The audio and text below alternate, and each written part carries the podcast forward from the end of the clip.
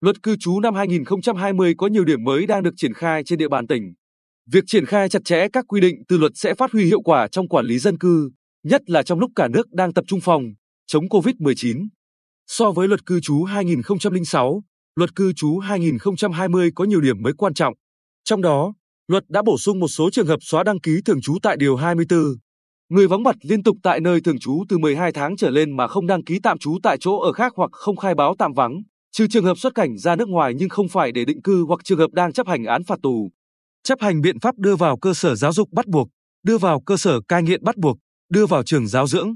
Cùng với đó là trường hợp đã đăng ký thường trú tại chỗ ở do thuê, mượn, ở nhờ nhưng đã chấm dứt việc thuê, mượn, ở nhờ và không được người cho thuê, cho mượn, cho ở nhờ đồng ý cho giữ đăng ký thường trú tại chỗ ở đó. Theo Thượng tá Huỳnh Thị Bích Liên, Phó trưởng phòng cảnh sát quản lý hành chính về trật tự xã hội công an tỉnh, các trường hợp bị xóa đăng ký thường trú được bổ sung từ luật cư trú 2020 để phù hợp với thực tiễn và tăng cường công tác quản lý cư trú được chặt chẽ hơn. Hạn chế tình trạng cư trú ảo, công dân có đăng ký nơi thường trú nhưng thực tế không sinh sống tại đó và cũng không thông báo cho cơ quan quản lý cư trú. Qua đó, nâng cao hiệu quả quản lý về cư trú, nắm đúng thực tế số hộ, số người thường trú trên địa bàn, phục vụ công tác bảo đảm an ninh trật tự, an toàn xã hội, hoạch định, thực hiện chính sách an sinh xã hội và bảo vệ quyền, lợi ích chính đáng của người có liên quan. Trên thực tế, khâu quản lý cư trú chặt chẽ thể hiện vai trò rất quan trọng trong công tác phòng chống dịch COVID-19 thời gian qua. Theo Chủ tịch Ủy ban nhân dân huyện Phù Cát Nguyễn Trung Kiên, thời gian đầu bùng phát dịch đợt thứ tư, các hoạt động chống dịch tại một số xã gặp khó khăn do chưa nắm chắc số người thường trú trên địa bàn.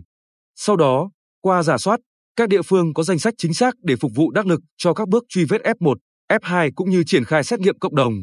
Trong kế hoạch triển khai thi hành luật cư trú 2020, Ủy ban nhân dân tỉnh đặt ra nhiều nhiệm vụ quan trọng với sự chủ công của lực lượng công an, thực hiện nghiêm túc quy trình đăng ký cư trú, xử lý vi phạm hành chính và các quy định về lệ phí trong lĩnh vực cư trú theo đúng quy định của pháp luật, tăng cường công tác hướng dẫn, kiểm tra, kịp thời xử lý, kiến nghị xử lý các vi phạm pháp luật về cư trú, duy trì làm tốt công tác thu thập, cập nhật, chỉnh sửa, làm sạch dữ liệu thông tin dân cư, tổ chức vận hành, khai thác hiệu quả hệ thống cơ sở dữ liệu quốc gia về dân cư phục vụ công tác quản lý cư trú, quản lý dân cư theo quy định của luật cư trú, tăng cường công tác quản lý số nhân khẩu hiện chưa đăng ký thường trú, tạm trú trên địa bàn, hướng dẫn công dân đăng ký cư trú khi đủ điều kiện theo quy định. Bên cạnh đó là sự tham gia chủ động, tích cực của các địa phương. Chủ tịch Ủy ban nhân dân huyện Tuy Phước Huỳnh Nam đã yêu cầu Ủy ban nhân dân các xã thị trấn chỉ đạo các cơ quan, ban ngành, thôn, khu phố, tổ dân phố phối hợp chặt chẽ với lực lượng công an để kịp thời hỗ trợ, tháo gỡ những khó khăn, vướng mắc trong quá trình triển khai thi hành luật cư trú 2020 trên địa bàn. Thực hiện việc chứng thực các loại giấy xác nhận chỗ ở hợp pháp, giấy chứng minh mối quan hệ nhân thân,